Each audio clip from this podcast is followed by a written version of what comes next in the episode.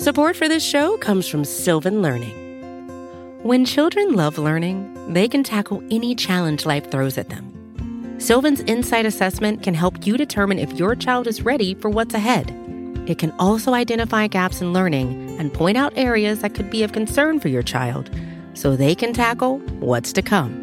And right now, it's the best price of the year at $29.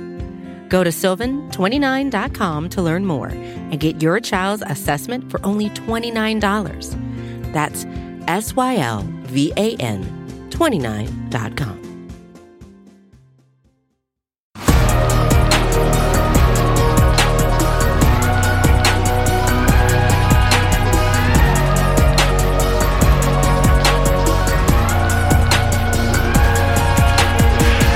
Pop the corks on the champagne. The 2020 NFL season has officially begun.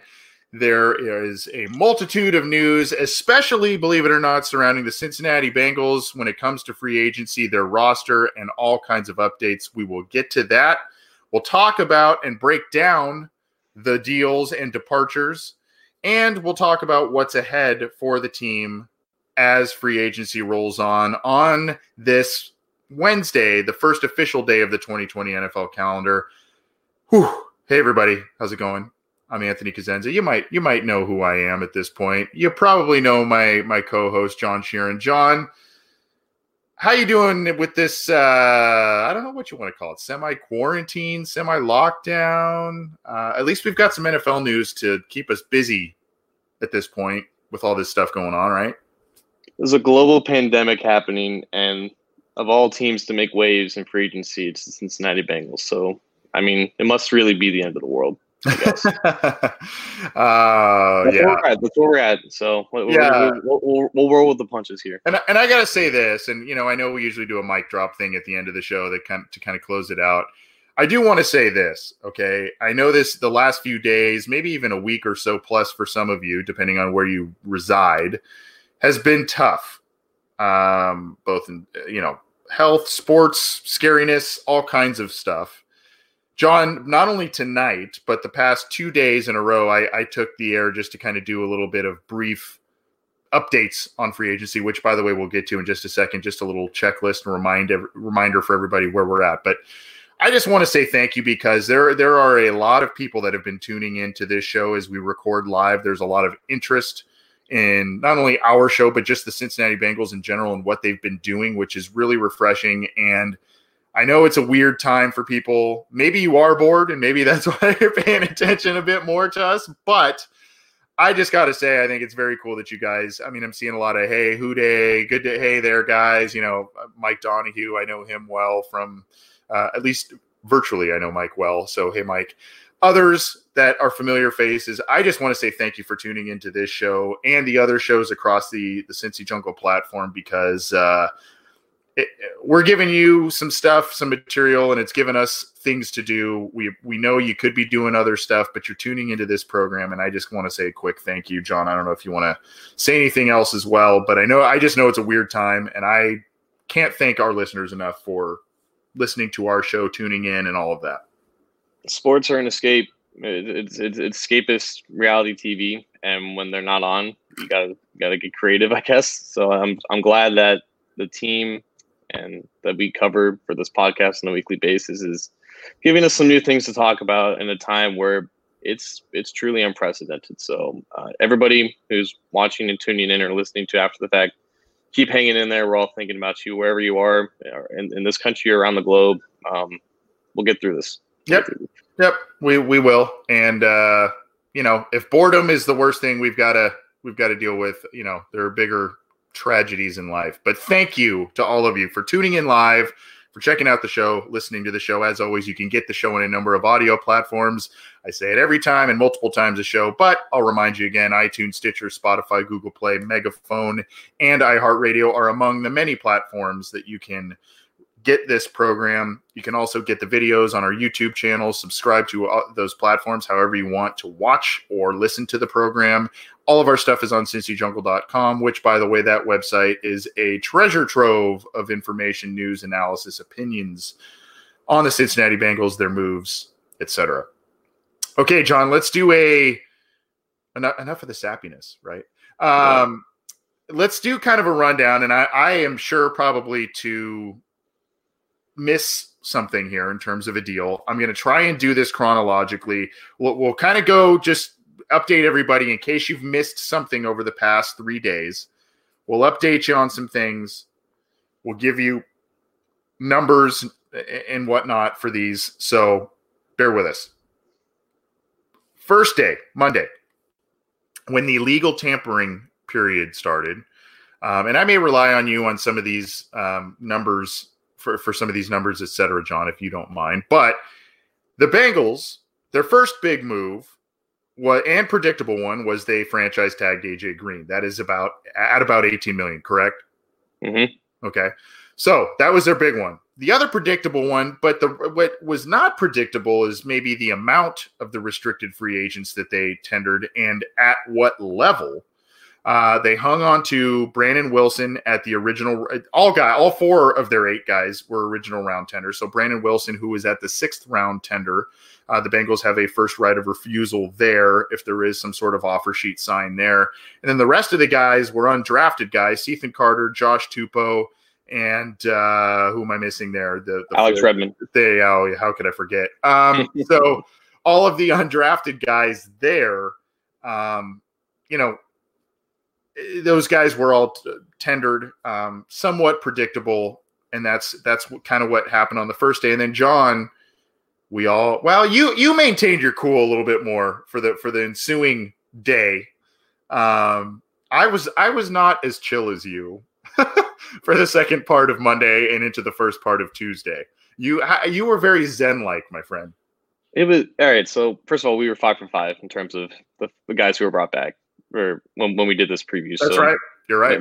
Yeah, yep. Pat in the back for that. Yep. Um, yeah, like I feel that the local media we did collectively a decent job of trying to translate what the Bengals meant when they said they were going to be more aggressive because I don't think anybody I don't think anybody should have expected them to go out and, and agree to agree to contracts that they've never had before. It was always about, and at least in my mind, being more aggressive and where free agency is at right now when free agency is actually beginning when the league year is beginning and you're starting to see some smaller more manageable contracts um, get, get signed up. I i thought that that is what they were meaning in terms of being more aggressive. So when you know you saw all these contracts with vast amounts of guaranteed money going off the books and you're like well why aren't the bengals doing anything? Why aren't they being more aggressive? Like I, I didn't think that they were that's what they really meant when they said they were going to be more aggressive um, in, in terms of what they like to do financially when they you know bringing guys in, in the un, unrestricted free agency. That was never what you know. That was never what they were intending to do in in terms of what I at least translated from everything that was being said from Duke Tobin. So there was a lot of miscommunications in terms of expectations of what people expected them to do, specifically at certain positions. And we can talk about you know linebacker and offensive line in that regard as well. But yeah, like the the first day, the first 24 hours of the legal tampering period, there was maybe one or two contracts that I think would have fit what the Bengals were probably looking to do. One of them was Nick Kwiatkowski, who the linebacker who signed with the Raiders. He signed for like three years, 21 million. That was like the one contract that I think Bengals fans should have been upset about the Bengals not matching. And apparently, according to reports, they were in on on, on trying to get him signed. So e- even still, and, like and Joe Schobert apparently. Yeah, exactly. And, and Joe Schobert signed for like 53 million, and apparently they were they were in on thinking about matching matching for that or thinking about upping the Jaguars, but they decided they weren't going to overvalue him for that. So yeah, like there were most the, the vast majority of those contracts were contracts that Bengals fans should not have expected, you know, them to even come close to matching. And then out of nowhere, even even after the Schobert um, you know fiasco ended, it was less than an hour, and the Bengals made absolute history. Yeah, I'll, I'll let you kind of I'll, I'll let you be the bearer of good news, but I'll say this: the thing uh, to, to tee it up for you, the thing that I really liked about the ensuing moves you're going to talk about is the pivot, the immediate pivot this team made. Instead of crawling into a shell and saying, you know what, we didn't get these guys. Now we're not going to spend a lot of money. We're going to just kind of dumpster dive a little bit. And that's where we're going to go. Instead, John, they pivoted within, it seemed like an hour uh, of some of these linebackers get coming off the board. They pivoted and big news hit. Right. And it was Kwiatkowski, Schobert, those were the targets at linebacker. When they realized that they couldn't get either of them, it, it, it was basically I think Paul Dehner Jr. said it in his article um, after this all, all of this went down. Once they realized that they couldn't get Schobert, they pivoted their direction towards okay, if we're not going to get one of the best linebackers, if we're not going to get a starting linebacker, we're going to focus our attention on some, on some other guys. And apparently, DJ Reader was one of their top free agent targets entering this offseason. They've had their eyes on him for weeks. And out of nowhere, it seemed, they made him the highest paid nose tackle in the NFL. The Bengals signing a free agent during the legal tampering period and making him the highest paid position, highest paid player at his position is like 20 counts of unprecedented that even for a time like this where everything in the world is, is going mad, it still floored me. My legs were shaking when I was trying to write it, break the news on the Cincy Jungle. Like it, the, the, the size of the contract is unprecedented for the Bengals. But even that, he is a really, really good player. He is worth right. every penny of that contract. And the 53 million is not the number that we need to concern ourselves. We have yet to see the actual, you know, intricacies of the financials of the contract. I think Geoff Hobson um, alluded to his cap hit being around 10 million for this year. His signing bonus is still unknown at this point. So the guarantee money is not known for that contract, but it just eclipsed, I think, the value that J- Javon Hargrave uh, signed when he signed with the Eagles. He signed at about 13 million per year. Um, Reader is about just over 13.2 million a year, so he broke the market for that.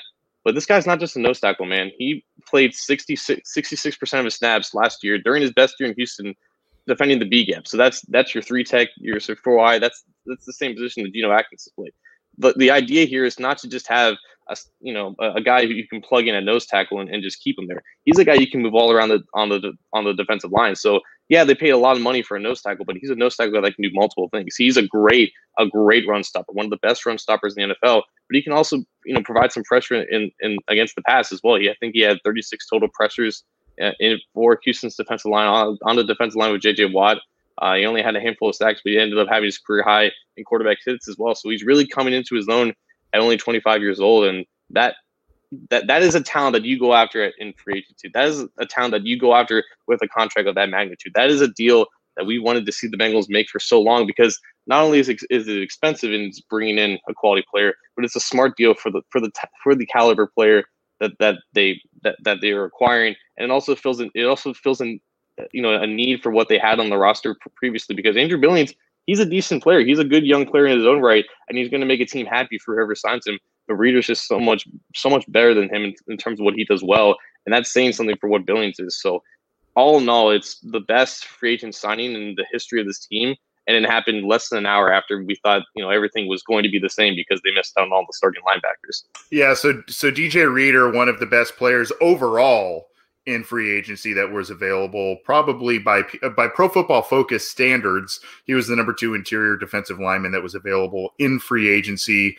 When do you ever hear the Bengals do that? I mean, it's just like wow, you know, uh, elite player, a lot of, you know, a, a lot of years left in him right? He's he's just 25. He's really kind of mm-hmm. coming into he's they're getting a guy that is in the, his prime. That's that's uh, and he's a good player who was in his prime. I'm put up for those of you watching live. You get to see John's beautiful face simultaneously, not only on the video feed but on his Twitter account.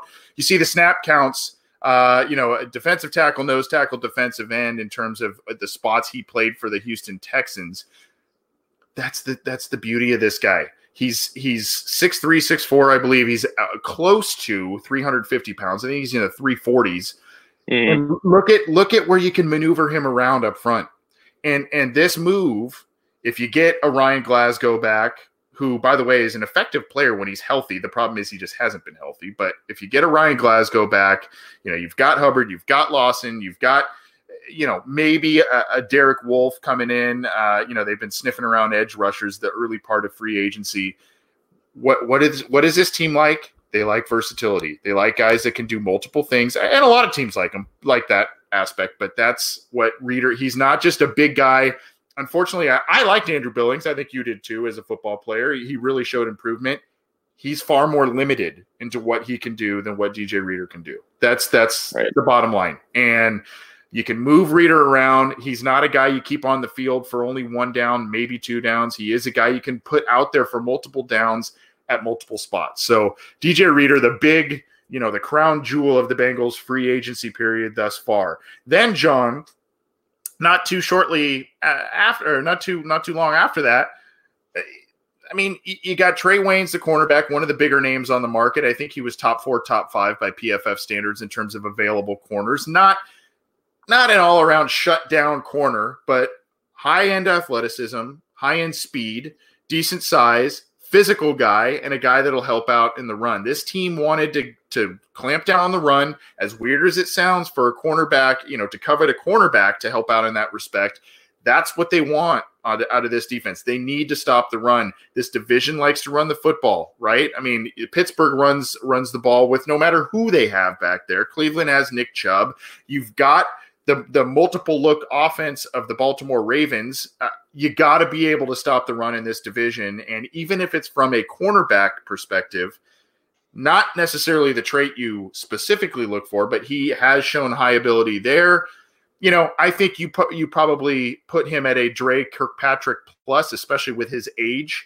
Um, that may not blow everybody's hair back, but an upgrade is an upgrade. We're going to talk more about Dre Kirkpatrick later. You've got some interesting information on that as well, John. But Trae Wayne signs for the Bengals. Uh, you know, another three three year deal there, and you know, a big news there. We'll talk more about the pros and cons of that deal going forward. Then eh, on the departure side, and, and let me know if I forget anybody, you had cornerback Darqueze Dennard shortly after the signing of Trae Waynes. Really kind of a minimal deal uh, that mm-hmm. was reported. Three years, 13.5 million, I believe, was the number there. So that that was a little surprising. Bengals decided not to hang on to him. Um, you had uh, um, Clayton Fejedelem was the Clay, first. Clayton Fejedelem was the first domino to fall. He uh, he went to Miami, who Miami's just been stockpiling players. Um, so you know those two those two departures there um, were kind of the most notable. Uh, am I missing anybody? Uh, we've we've covered quite a bit. I, th- I think that's uh, most of pretty much what's happened so far as we sit here right. tonight. Um, yes. in, in terms of the Bengals transactions or departures.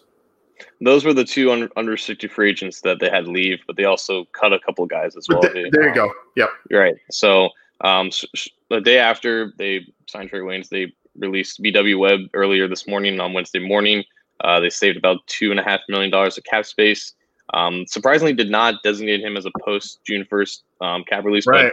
But good fr- good friend of the program, Andre Parada, um, um, tweeted out earlier that that's not that's normally what the Bengals do. They like to absorb all that dead money uh, as soon as possible and not put it on the books for future years. So just take those just take those losses as soon as possible, and that's exactly what, what they did about an hour later with uh, right guard John Miller. Um, they released him for about two and a half million dollars of cap space, two and a half million dollars of dead cap as well. Did not designate him as a post uh, June first cap um, release, and that was surprising as well because you know I, I think for the most part, for the better part of this offseason, we've heard a lot of rumors about right guard being the spot of pure competition this offseason with with talent coming from outside the organization. There's going to be ta- there's going to be a competition at right tackle between Bobby Hart and Fred Johnson. That's very much known.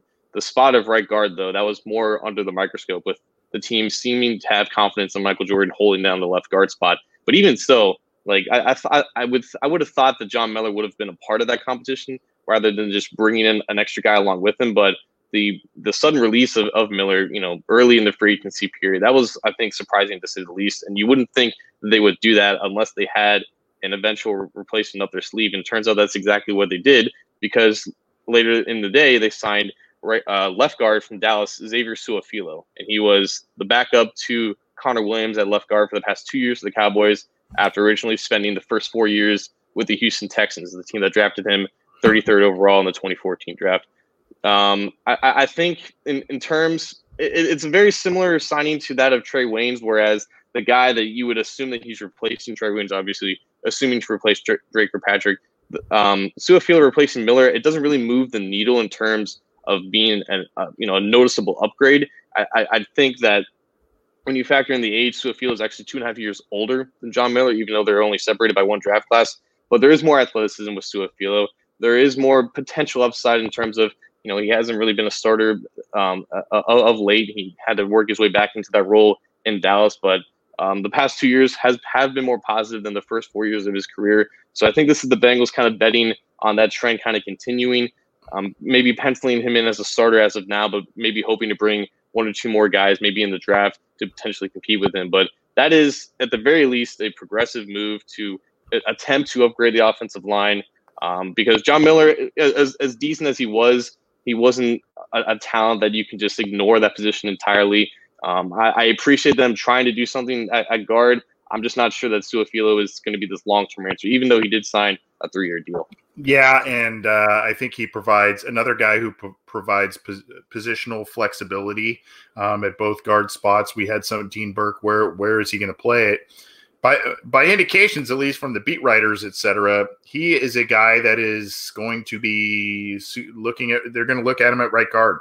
Um, and they may go with Michael Jordan at left guard, Billy Price at left guard to be determined. But um, like you said, John, uh, you know, they, they may kind of scrum it out with those three and then maybe another rookie or two. I've got um, my Twitter account on the screen here and just a little bit of pro football focus and other other tidbits of information on Su'a-Filo. So, um, you know, 60.1 overall grade, kind of a, a spot starter guy last year. So, um, you know, not I, think he, uh, you know, is a guy that they may look at as a very short term type of solution as they maybe groom some of these other guys. But yes, the, that uh, thank you for catching us up on some of the more recent ones after we kind of went through the first two days. Uh, you you kind of caught us up on some of the things of today, Wednesday.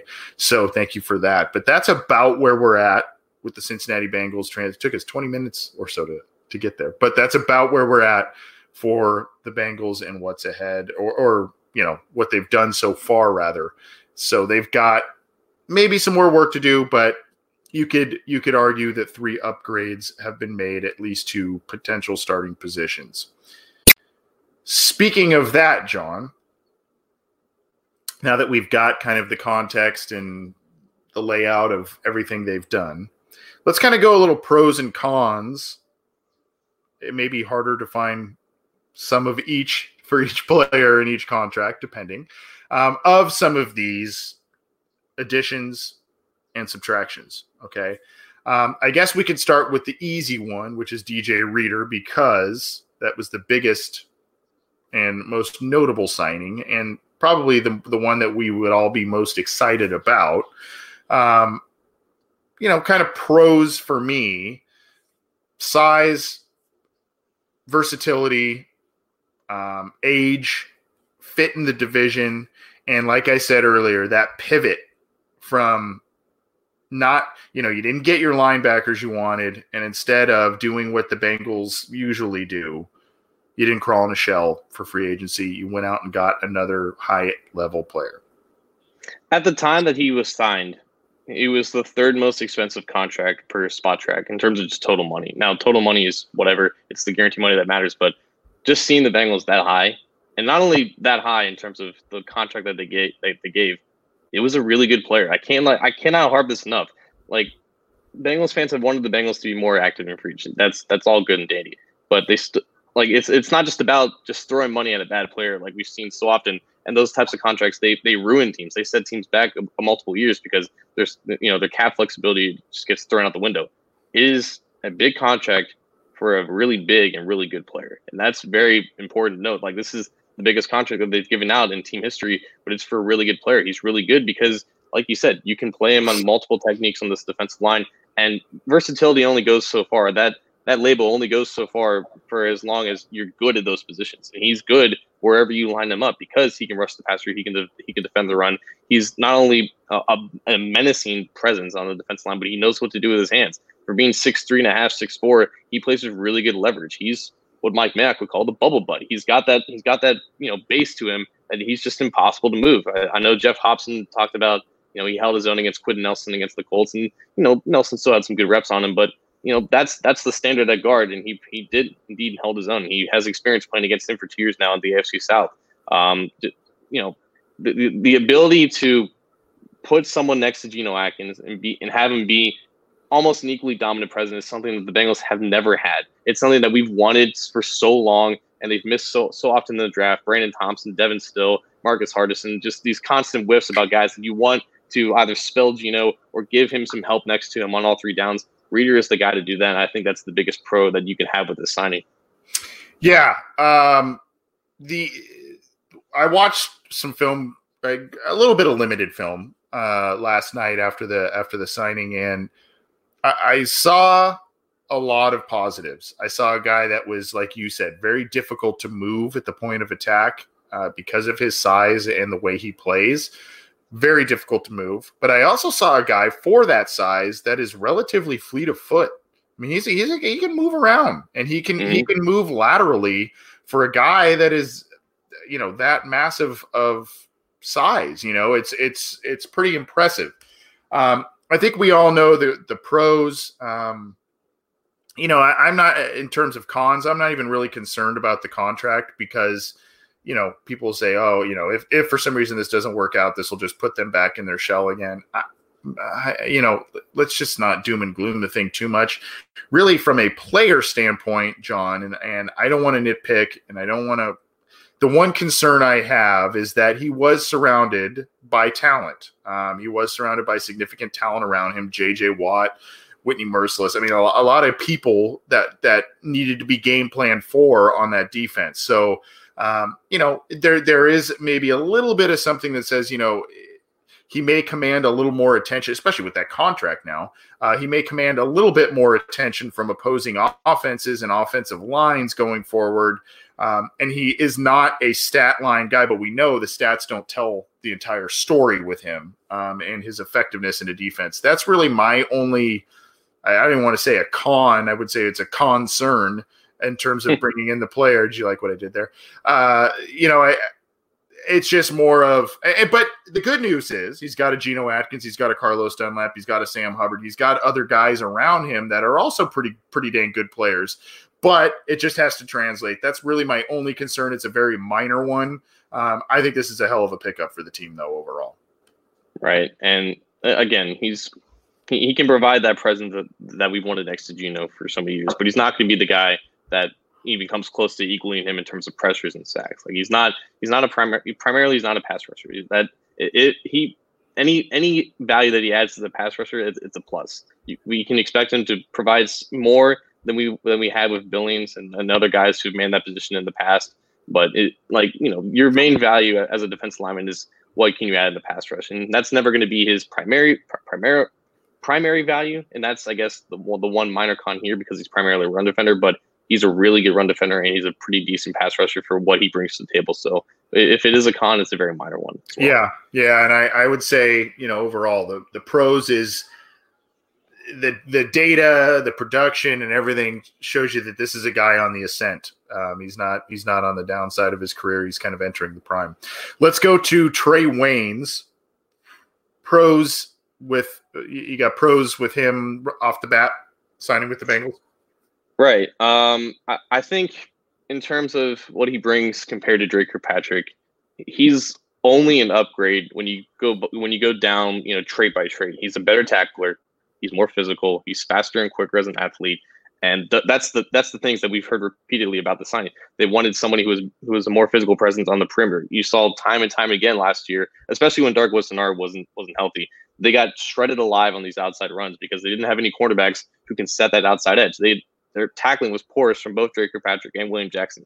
He's a much better tackler than both those guys. That is the upgrade. That is the main upgrade that he brings. He he'll be able to go up close to the line of scrimmage and work work his way in press coverage and out physical guys that they haven't had that before. And not even Darius Phillips to an extent can do that because he's on the smaller side as well. And that's I guess why they're focusing on putting him in the slot now with both Dark Woods and BWM gone.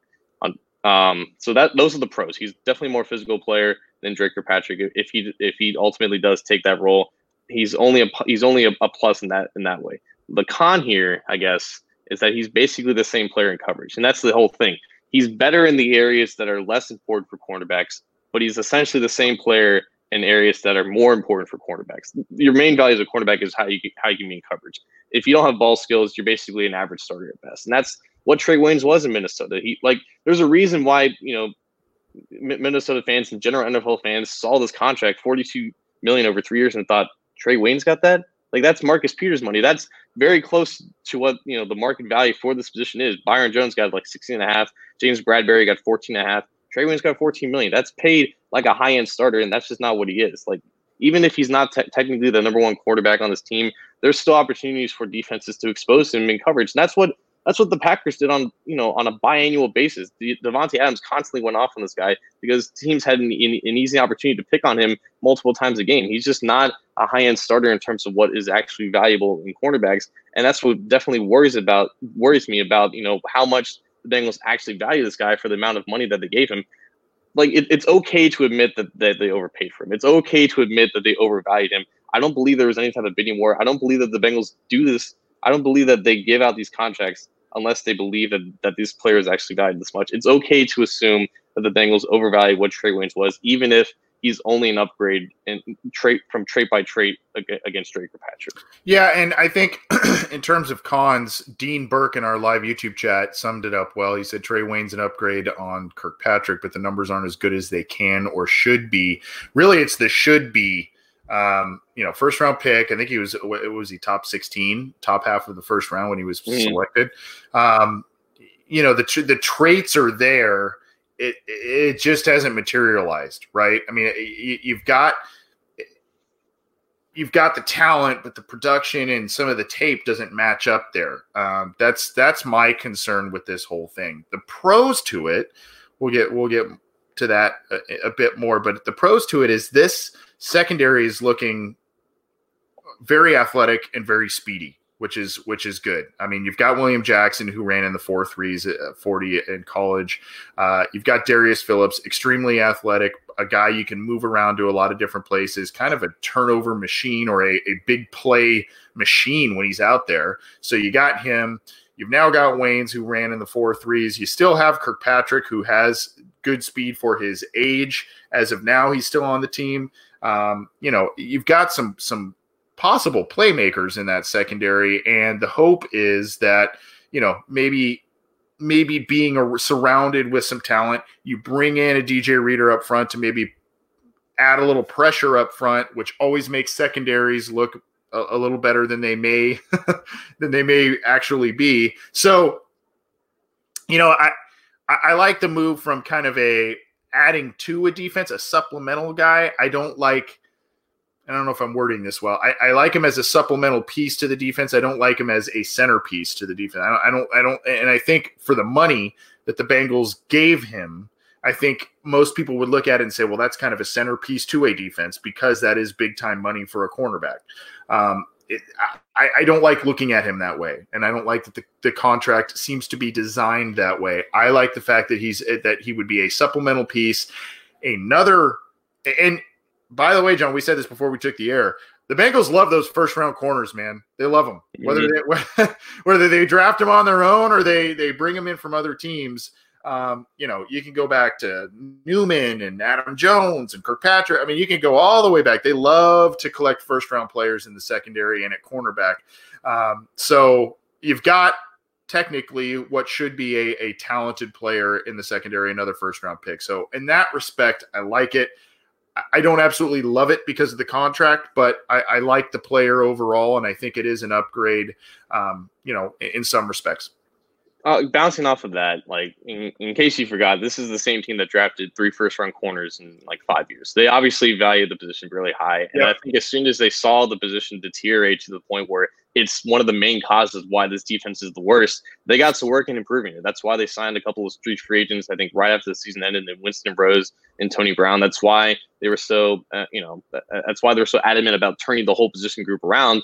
And that's why there were reports about this being one of the positions that they were going to be aggressive to attack. And if you know, it, obviously they don't value the linebacker position very much because they haven't, they've still continue to not spend in it. But they reminded us that they still value cornerback really high. And you know, if there's a type of athlete, if there's a type of player to bet on kind of hitting a stride in the second half of his career, Waynes is kind of fits that mold because he is really fast. He is still athletic. That that's not going to go away. And like you know, we saw that kind of with Terrence Newman, who kind of revitalized his career with the Bengals. That uh, albeit much older, but that, that's the same similar type of athlete that didn't have exactly the, the greatest ball skills downfield. Those are traits, you know, unfortunately, ball skills and just general coverage ability that don't really develop over time if it hasn't already. But I think there's still a chance that Waynes can kind of, you know, flatten out to be a more consistent and stable player. And at that point, like at, at that point, as long as he becomes more consistent, you can kind of live with with the value of his contract. But until we see then, it's more of a wait and see type of situation. Yeah, and just a, uh, a side note with this as well. uh, before we move on to talking about the pros and cons with other contracts, contracts, et cetera, with this team. I did see some statistics that show Trae Waynes is pretty pretty capable on third down. Uh, and that that in itself is a big trait. This team eh, over the last couple of years has really struggled to get off the field on third down. He's had Waynes has had some issues. You mentioned Davante Adams has kind of had his way with him um, with the with the Packers there, but apparently some of the numbers prove that he's pretty good on third down um, when when targeted. So you got to like that, I would assume. Yeah, sure. Like that's definitely a problem for them going forward. So um, again, I, I think they recognized definite weaknesses that they had, and they targeted a guy they felt that filled them, and that and at the bare bones, that's a positive. But you know, again, like I'm, I'm seeing a lot of people saying, just be happy that they spend, just be happy that they're bringing in different talent. It, it goes beyond that, man. It, it's not just about spending money in free. That was never the point. It was about spending enough money to get actually good players. I don't know if right. Wayne's particularly qualifies to that because he's a marginal upgrade at best over the starter that they had.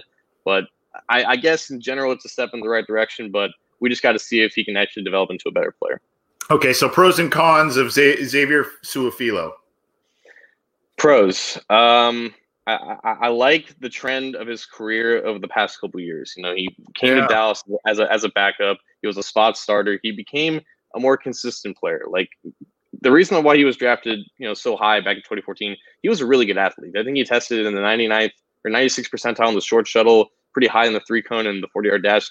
Very athletic in the areas that you want your guards to be. So, you know, obviously they, they went out and drafted Michael Jordan last year, one of the more athletic guards in that class. They have a guy, Jonah Williams, who can handle a lot of zone schemes.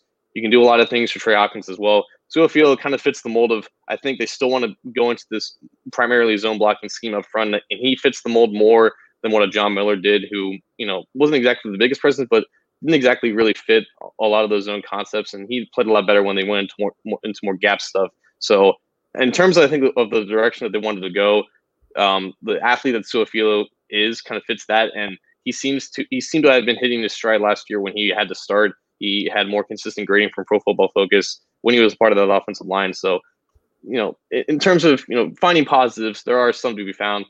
Cons, he's 29 years old and he's yet to be, he's yet to become an, a, a consistent starter in the NFL, and that's definitely concerning. There were definite issues of him coming out of college at UCLA. He had the athleticism, but there were definite technical issues that led him to be a very, very inconsistent player in Houston. Like I think he was, you know, tasked with 40 plus pressures in back-to-back years, part of that offensive line. It's one of the reasons why that offensive line kind of went downhill uh, to, to the point to where it is now, where they had to completely rebuild to that point. Like you know, there's a reason why Houston didn't bring him back, and there's a reason why he didn't sign to become a starter in his next team. So this is again, it's taking a risk on a player who seemed to have been hitting his stride, you know, more more so um, towards the later part of his career. He still has that athleticism. I think that's you know something that the Bengals will value. But this is taking a risk on a below average player at this point to become an average starter at this point. Yeah, and I, you know that's uh, the pros for me. Affordable contract um, you know, affordable contract on what could be a marginal upgrade from what they saw from Miller in 13 games last year. Pass blocking is his forte. He was the number one, uh, the highest rated pass blocking guard by Pro Football Focus metrics, but very limited sample size. So, right. um, one sack given up, one penalty given up. You, you like that, but again, very limited sample size because he wasn't the starter for the whole year. So, there's a lot of there's a lot of yeah buts with this guy. Yeah, you know, a lot very athletic as you mentioned, never translated really fully to the pros. Good pass blocking grades of recent time, you know, recent years, not hasn't really translated for full seasons. Um, I, I loved this kid when he was at UCLA. I saw quite a bit of him. I mm-hmm. loved this kid in college, and uh, I, I, thought the Bengals would have been all over him when he came out. Um, you know, I, I, I just thought he would have been a good fit for them, and and you know, I I was a little disappointed with his performance. Uh, you know, different different player, but same kind of career arc, and I, I liken it because the Bengals actually offered this guy a deal. If you remember a couple of years ago, the Bengals signed Deuce Lutui Uh, oh my god, yeah, yeah, and he failed his physical with the with the Bengals, but he was going to be a guy. Now he was more of the power road road grader guy, the big you know big guy that um, you kind of expect a bit more out of your right guard. But same kind of deal. I remember him being a dominant player at USC. Never really became that same guy at the next level. Um, you know, you, you kind of thought you'd see a, a Mike Iupati early pre-injury type of guy, and that that never really materialized. Same thing with Xavier Su'a-Filo. I, I just I feel like he never really hit what could have been in the pros. And I think at, at best, this is maybe a bridge type of guy as the Bengals bring in a day to day, probably day three guy uh, to maybe compete for a spot or groom going forward. I think you know, best case scenario, if you have him at right guard, you have Michael Jordan at left. If Michael Jordan starts to falter, you know, maybe you could swap uh, Xavier Su'a-Filo to the left, and then you bring in a Billy Price or however you want to work that. It gives them a, a, few more options. It gives them an inexpensive option by Pro Football Focus metrics.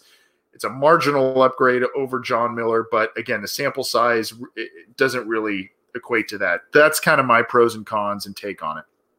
Yeah, and uh, again, like uh, we have Dean Burke in the comment section. Another pro is Xavier's a veteran on the line. Our offensive line's very young. That's very true because I think he has. I think Geoff Hobson said he's tied with Bobby for like the most starts yeah. for any player on this offensive line. And okay, that, that that's fine. Experience is, is is experience. It just depends on how much quality that experience is. And unfortunately, there's not a lot of quality starts to Su'a-Filo's name.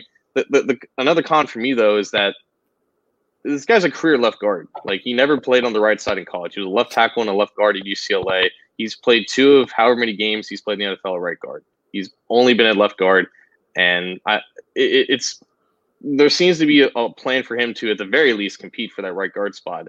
But it, it's such a definitive plan that it, it's just curious to me as to how confident they are in this guy playing a completely you know completely different position. People think that left guards and right guards they can just change sides all the time. It's just not necessarily the case, especially if you don't have the experience to do so. Like again, versatility only goes so far as long as you're capable of playing multiple multiple spots. So at, the very least, Michael Jordan had experience playing right guard at Ohio State. I think there was like a, a video that released to Twitter last week of, of him working out in some type of offseason program, and he was taking pass sets from that right guard spot. So I thought that could have been something that could have you know signaled a, a definite change in terms of where we would see guys in the offensive yeah. line and specifically with Su'a-Filo being a primary left guard, you would think that he would be more comfortable filling that spot. So, you know, again, you're counting on a guy to be a much better player than he than he has been in, in the first six years of his career at a completely new position. I'm not comfortable with him being the penciled in starter at a position that he's rarely, if not ever, played.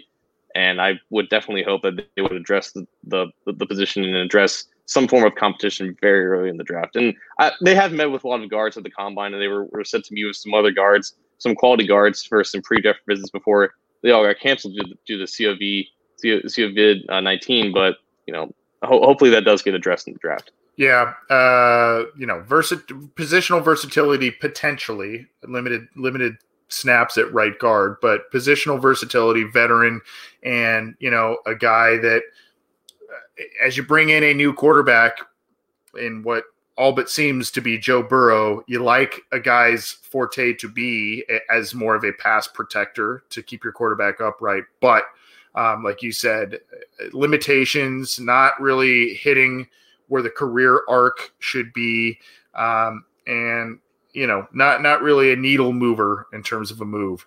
Let's go to the other side now that we've talked about the additions. Uh, let's quickly talk about the pros and cons of some of these guys who left the Bengals. Darqueze Dennard, let's start there. Um,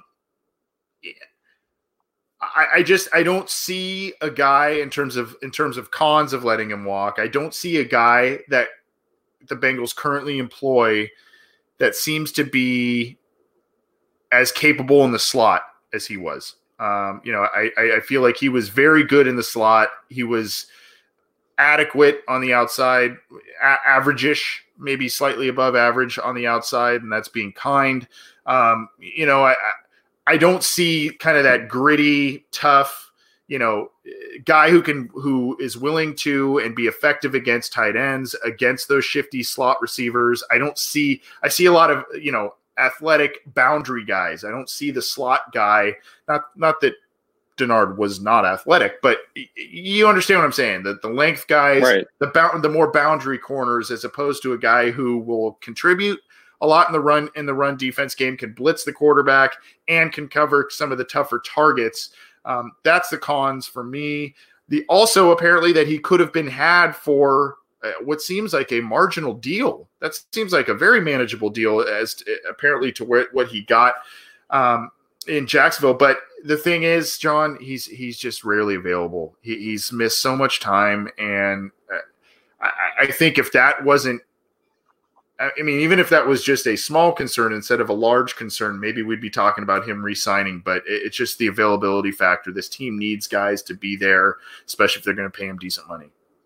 Exactly, and I think the fact that he's had dur- durability issues is why uh, he only got, I think, about four and a half million average per year from the Jaguars. But I'm happy for him because he definitely wanted a bigger role on defense. He he sees himself as you know a more integral part on, on defense, a guy who can you know perform on the boundary in that way, and that's part of the reason why this relationship was kind of doomed to to end, and we were kind of seeing the rumors and the writing on the wall as as early as the beginning of the offseason. But you're exactly right for all this talk about what Trae Waynes brings from a physicality standpoint, you're losing your best your, best tackle cornerback in in, in Darqueze Dennard. You don't have that physical presence in the slot anymore.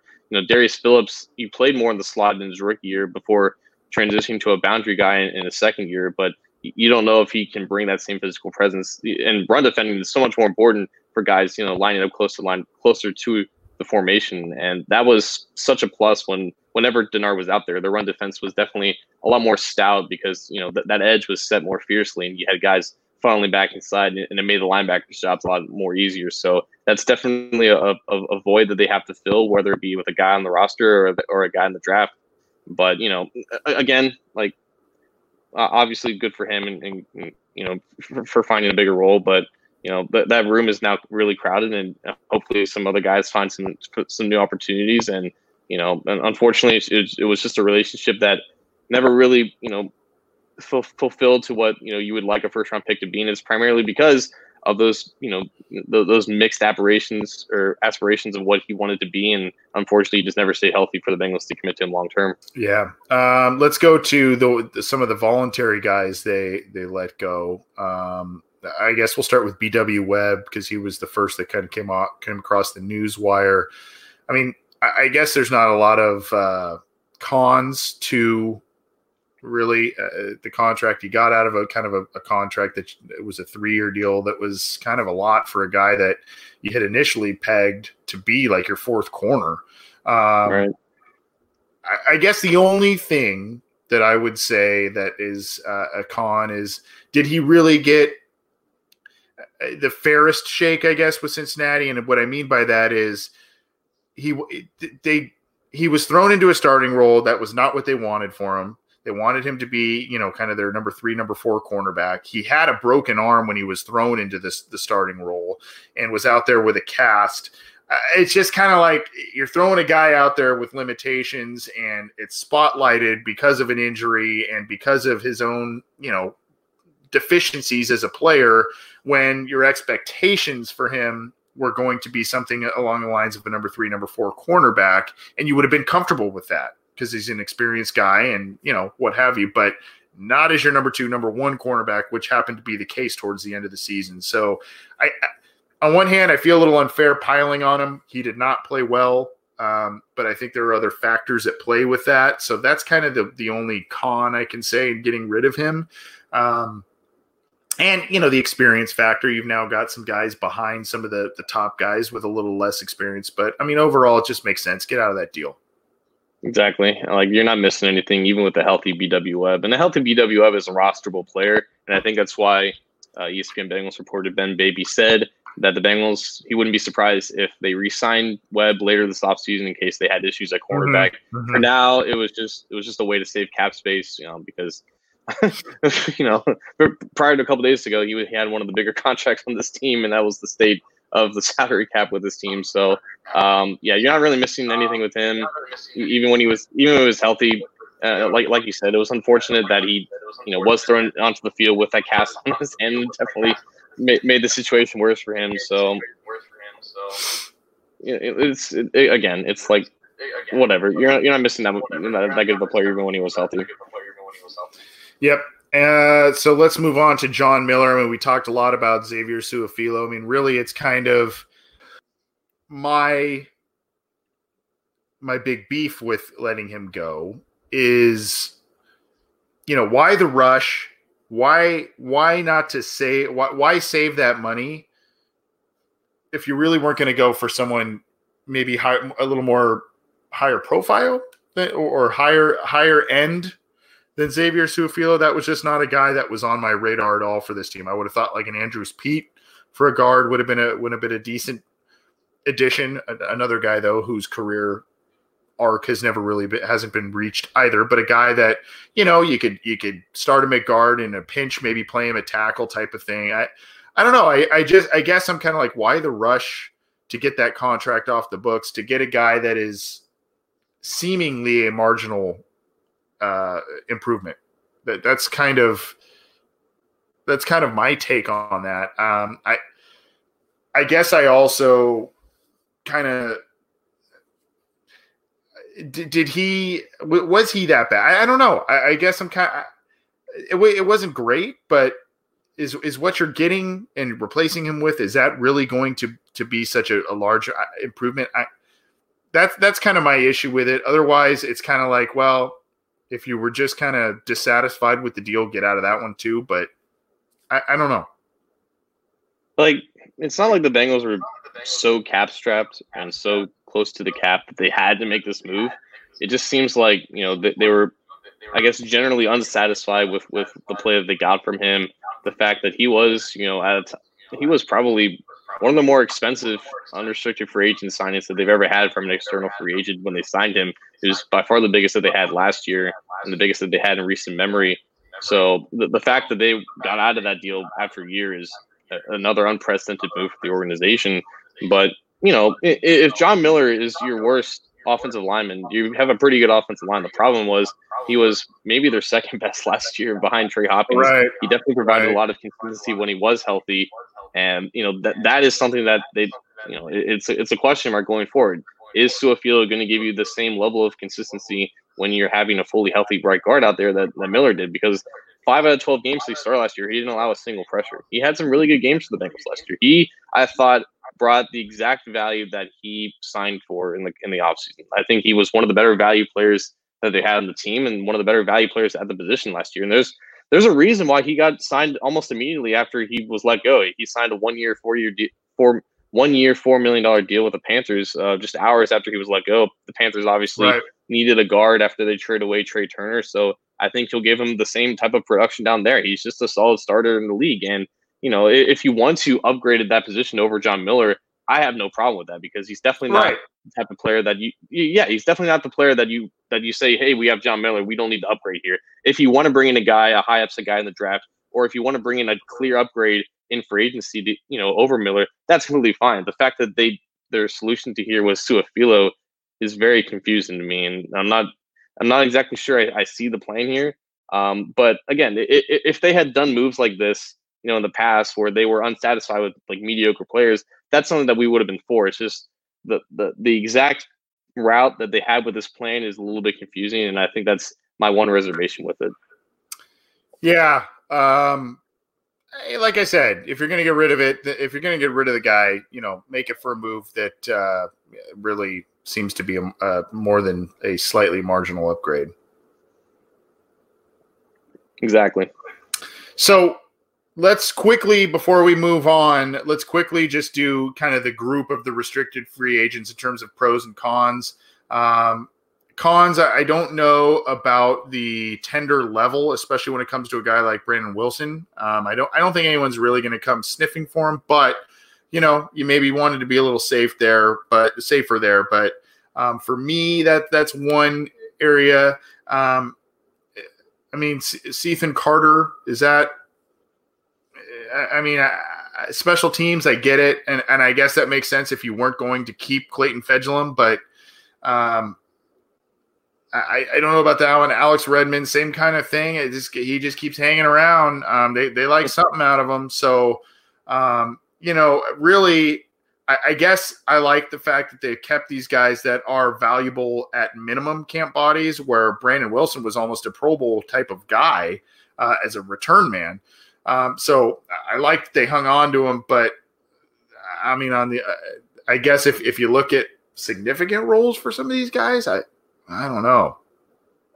I mean, they're not going to have significant roles, right? Like, like you're not going to start Josh Tupou at, nose tackle because you have DJ Reader here. You you have Brandon Wilson presumably stepping up as some type of Clayton Fejedelem player on special teams because you know he, he has that similar athleticism. I think they value him in that way, and he's going to rotate in that safety in that in that rotation in that secondary.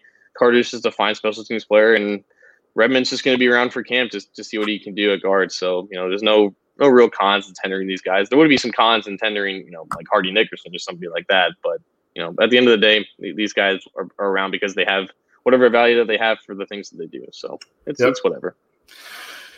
This is the Orange and Black Insider Bengals podcast. We've been talking about the recent happenings with the club in free agency. We've been doing some pros and cons as it pertains to the contracts that came and went with the Cincinnati Bengals as we are just on the precipice of the start of the 2020 league year. Thank you for being with us. We're going to be with you for a few minutes longer, talking about what could be ahead for the Cincinnati Bengals. So stick with us.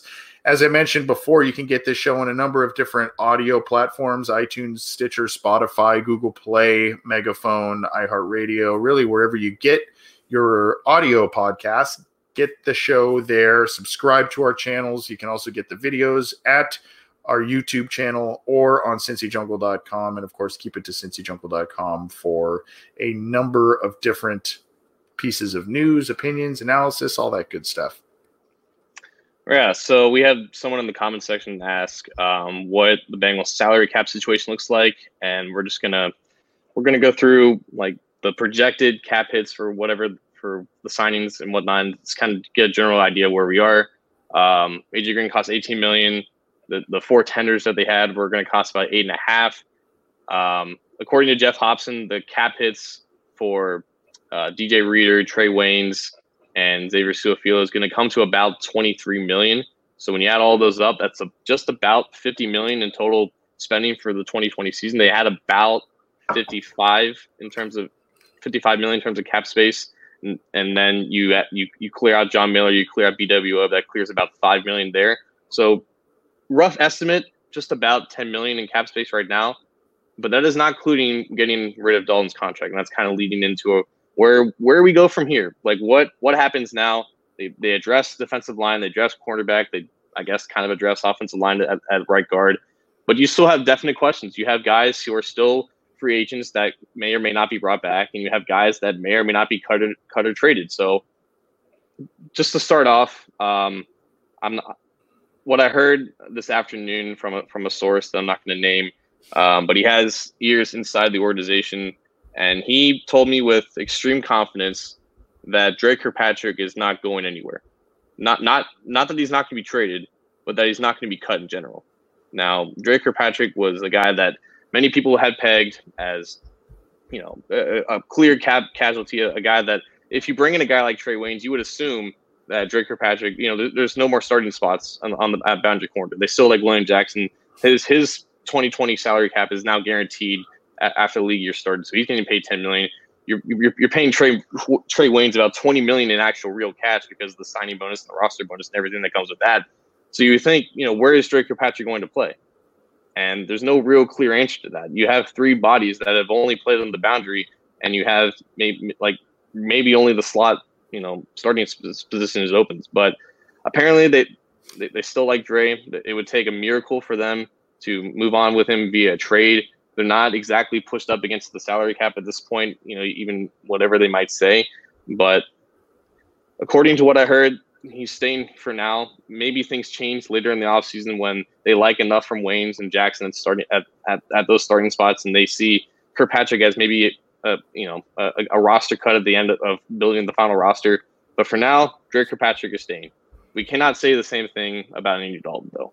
And there's been a lot of news and movements uh, on the quarterback trade market unfortunately, the Bears traded for Nick Foles and Andy Dalton, and they got a fourth round. They got their fourth round compensatory pick from that, and they are going to restructure Nick Foles' contract to even take on that deal. And you know, they got a lot of they got a lot of heat for that. So you know, I guess I guess the Bengals wouldn't budge from their um, desire for one of their second round picks, and so that really only leaves you got you got to think the New England Patriots are the favorites at this point. If if Andy Dalton gets traded at all, they, they seem like the the one and only logical solution to this because Brady is obviously in Tampa Bay. Tampa Bay, or excuse me, Los Angeles, the Chargers have pulled themselves out of the quarterback market, according to Ian Rapoport. There's just no other landing spots possible for Andy Dalton if you still want to trade him. And, you know, his contract is not going to be on the books. They, they're still clear intent on moving on from him. But at this point, it, whatever the Patriots want, just give it to them. Don't I, I don't think that they should be cued in these negotiations. This can't turn into another AJ McCarron type situation. You're not working up against a deadline where you know a, a wrong fax machine can ruin this whole thing. But at this point, if you can get anything for Andy Dalton, you, have lost all leverage, and you should do whatever you can to, to do so. Nick Foles to Chicago, Tom Brady to Tampa Bay. You mentioned Chargers are kind of out of the quarterback derby, the veteran quarterback derby. Indianapolis grabbed Philip Rivers. There, there's not a lot of options out there in terms of the Bengals dealing Andy Dalton somewhere, unless you have a Miami Dolphins team that maybe wants some sort of if if their plan is to take Tua and maybe they want to give Tua a little time, a red shirt type of season, and you want to make a deal with for an Andy Dalton as a bridge guy, and you want to, you know, that that makes some sense potentially. Maybe Jacksonville now that they moved on from Nick Foles, uh, they seem to like Gardner Minshew. I don't know that that makes sense. Chargers could be playing things close to the vest, and maybe they just put out the rumor about we're content with Tyrod Taylor as opposed to maybe an Andy Dalton. There are not a lot of options for the Cincinnati Bengals.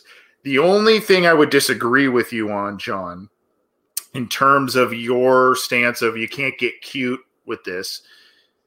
If the Bengals are pretty content in terms of what they have allocated to outside free agency, maybe even what they will allocate to inside free agency going forward, they may sit back and wait with Andy Dalton and say, we're going to wait till the draft and see what teams miss out on a possible quarterback, and then someone may come calling kind of like a Josh Rosen thing. Or they may wait until camps and teams see what they may have in their quarterback positions. Maybe, God forbid, an injury happens. And that's when a team comes knocking for an Andy Dalton, maybe even giving you a bit more than what has been offered now because of desperation. It's a gamble, it's a big risk to, to play that game. But if you're dead set and you're not really, if you're dead set on getting a certain amount, uh, a, a, certain value for Andy Dalton and and what you think you can get for him, I, maybe you hang on to him for if, if you're not going to spend more, a lot more money. Maybe you hang on to that contract for the time being, and then you try and maximize that. I, I still think, though, John, to your point, I still think that the Bengals would be wisest to get rid of that contract, to get rid of that player as much as possible, not only to free up money to get more impactful players, but also to potentially get a draft pick to immediately use. That is not what they would get if they wait till summer. Right. And like you said, there, there could be a, a scenario where they trade him during the draft and maybe his value goes up with that. At, because I, I just remember watching the draft last year and thinking, you know, like the Cardinals completely messed this up. There's no way they're going to get anywhere near what they want with Josh Rosen. They ended up getting a second round pick. So it's possible that that kind of happens, even though the situations with what Rosen was and what Dalton is a little bit different in that in that sense. But I mean, to your point, like I believe it was Duke Tobin during the combine press conference that said something along the lines of there's still a possibility that we keep Andy around. And the Bengals aren't really the, t- the type of team that would kind of lie in terms of smokescreen like that. So I, I believe that what he said, he truly meant in, in terms of a contingency plan in case something like this happened. Um, like the, the Bengals are going to value the guys appropriate, not not necessarily appropriately, but they're going to be they're going to hold strong to their valuations of these players. They're not they're they're never going to feel like they overpaid for somebody. They're never going to feel like they traded a player away for less than what they valued him. Clearly, they value Andy Dalton a lot more than what the Bears valued him in terms of what they're willing to part away. But that was really the whole problem was the fact that the Bears only had two second round picks and then a fourth round compensatory pick, which is essentially a fifth rounder at that point. clearly that was not a, the, the fourth round pick was not enough for the Bengals to let go of Dalton. They won one of the second round picks. Bears were not willing to do that, and they, they ended up with Nick Foles anyway. So the Patriots have more flexibility in terms of draft capital to uh, to do something with that. But even then, like there's reports about they're not willing to spend a lot of money for a Tom a Tom Brady replacement. And who is anybody to, to tell Bill Belichick what he's going to do and, and, and what he should do? Because clearly he's head and shoulders above everybody else in, in this industry. So, like you said, you know, it's possible that a Jaguars type situation could be in the cards, even though they seem to be in that complete rebuilding stage, and maybe a bridge quarterback at this point is not necessarily in the cards with that.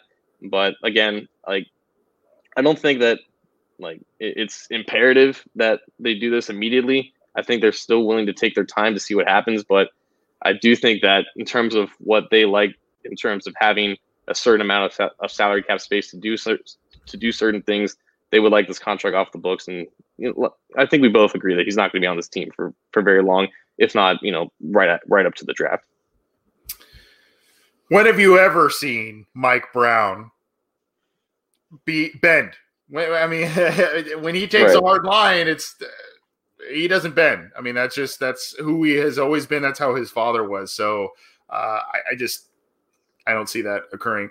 Let's move, John, to maybe some of the other guys like a Nick Vigil, a Tyler Eifert those guys still lingering out there. I tend to think that Nick Vigil may be back in this team's plans after aggressively going after some of those high end linebackers that were in this market.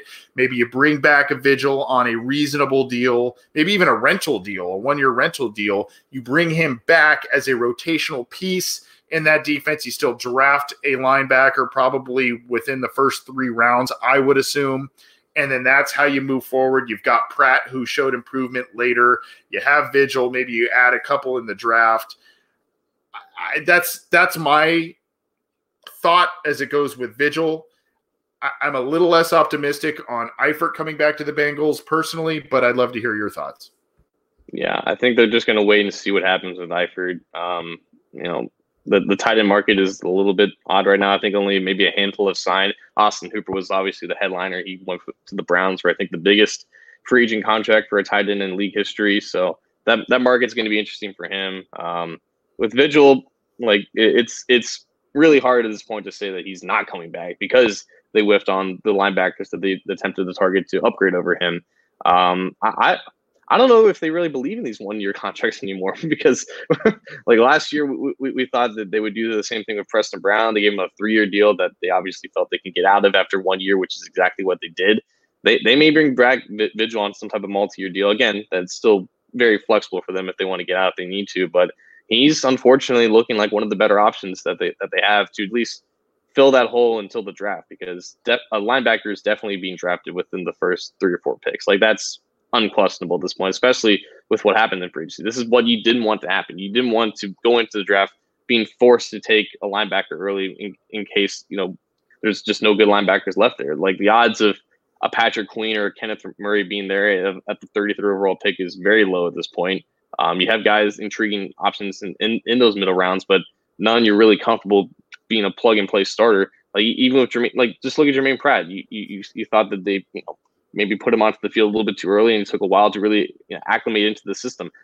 Linebackers are not that important in terms of just building a defense in general, but it's just with the Bengals specific scenario because they don't have a dominant coverage unit, they don't have a dominant pass rush, they get exposed tremendously easier compared to other teams. And when you have the literal worst linebackers in the NFL, it just looks a lot more worse than it is. And it's unfortunate that they just continue to miss out on opportunities to really improve this unit, even if the value of their importance doesn't match that of, of a cornerback or an edge rusher. But their, their options are very limited at this point. There could be a, a De'Vondre Campbell or a, a, Josh Bynes who can just be a stopgap at that at that point, so you don't have to take a linebacker as soon as possible. But unfortunately, Vigil does look like a, a, prime option for them. It's just a matter of when at this point. Yeah, and there are a number of different statements in our live chats. I'm seeing, you know, Mike Donahue Shawn Williams will play a bunch of linebacker this year. Again, I, I know that Williams kind of played in linebackerish type of role uh, roles last year. There were a number of s- snaps that he took at kind of that position. So maybe the plan is get another safety and you, you add Williams to a hybridish type of role. I, you know, I, I, see James Hawley here, Akeem Gaither Davis. I mean, that's uh, Davis Gaither. That's that's a guy that uh, you know the Bengals had a visit lined up with. They they met with him at the combine. They like him dealing with an injury, so you know may not be a guy that they rely on immediately, but I, I at this po- at this point, like like at this point, just find athletes. Like right. if if, if nothing else, find guys who can run. I think I think Campbell, De'Vondre Campbell ran like a four or five of the combine. You have guys like like Davis Gaither, like Willie Gay, who are really fast. Just find guys that can move. Like everything else will work right. out because because like they obviously invested in the cornerback spot. They expect that position to be better. They expect the defensive line to be better. If these surrounding units are just can just hold their own, just find speed at linebacker. If nothing else, just target that one thing. Let every, let everything else work out because they just haven't had that for so long. And even Nick Vigil, who tested like a like a decent athlete, he just could never get his head on straight. Just find speed. Just go after any speed that, that that's there. There's some speed left on the market. There's definitely speed in the draft. If all else fails, just go after that. They might, and it might be early. It might be early, and it might be earlier than some think. But the Bengals, as of now, have some glaring holes at linebacker. Nick Vigil seems to be at least a guy that they should be looking at for a, a rotational or rental type of piece as they look to fill out the rest of that that group. Maybe Shawn Williams contributes more in a linebackerish role. We'll see. There are some other comments before we get out of here, John. There's some other comments uh, among just so many complimentary ones, but there are some comments about the offensive line and, you know, Fred Johnson, also slot corner. I don't know if you have any. Obviously, you talked about Dre, so he is. He, you kind of think that he's kind of a slot cornerish, or maybe Waynes, or kind of depends on the alignment there. But sounds like per your source they are going to keep those top three guys in terms of Jackson, Kirkpatrick, Waynes, and how they work that out. We'll see. There are some other names that are being brought up, though. Fred Johnson is is one I'm seeing a lot tonight uh, as as how he could fit on the offensive line, potentially even a Bobby Hart replacement. I see a lot of a lot of calling for that tonight, and I mean, that's a theme. So, thoughts on that?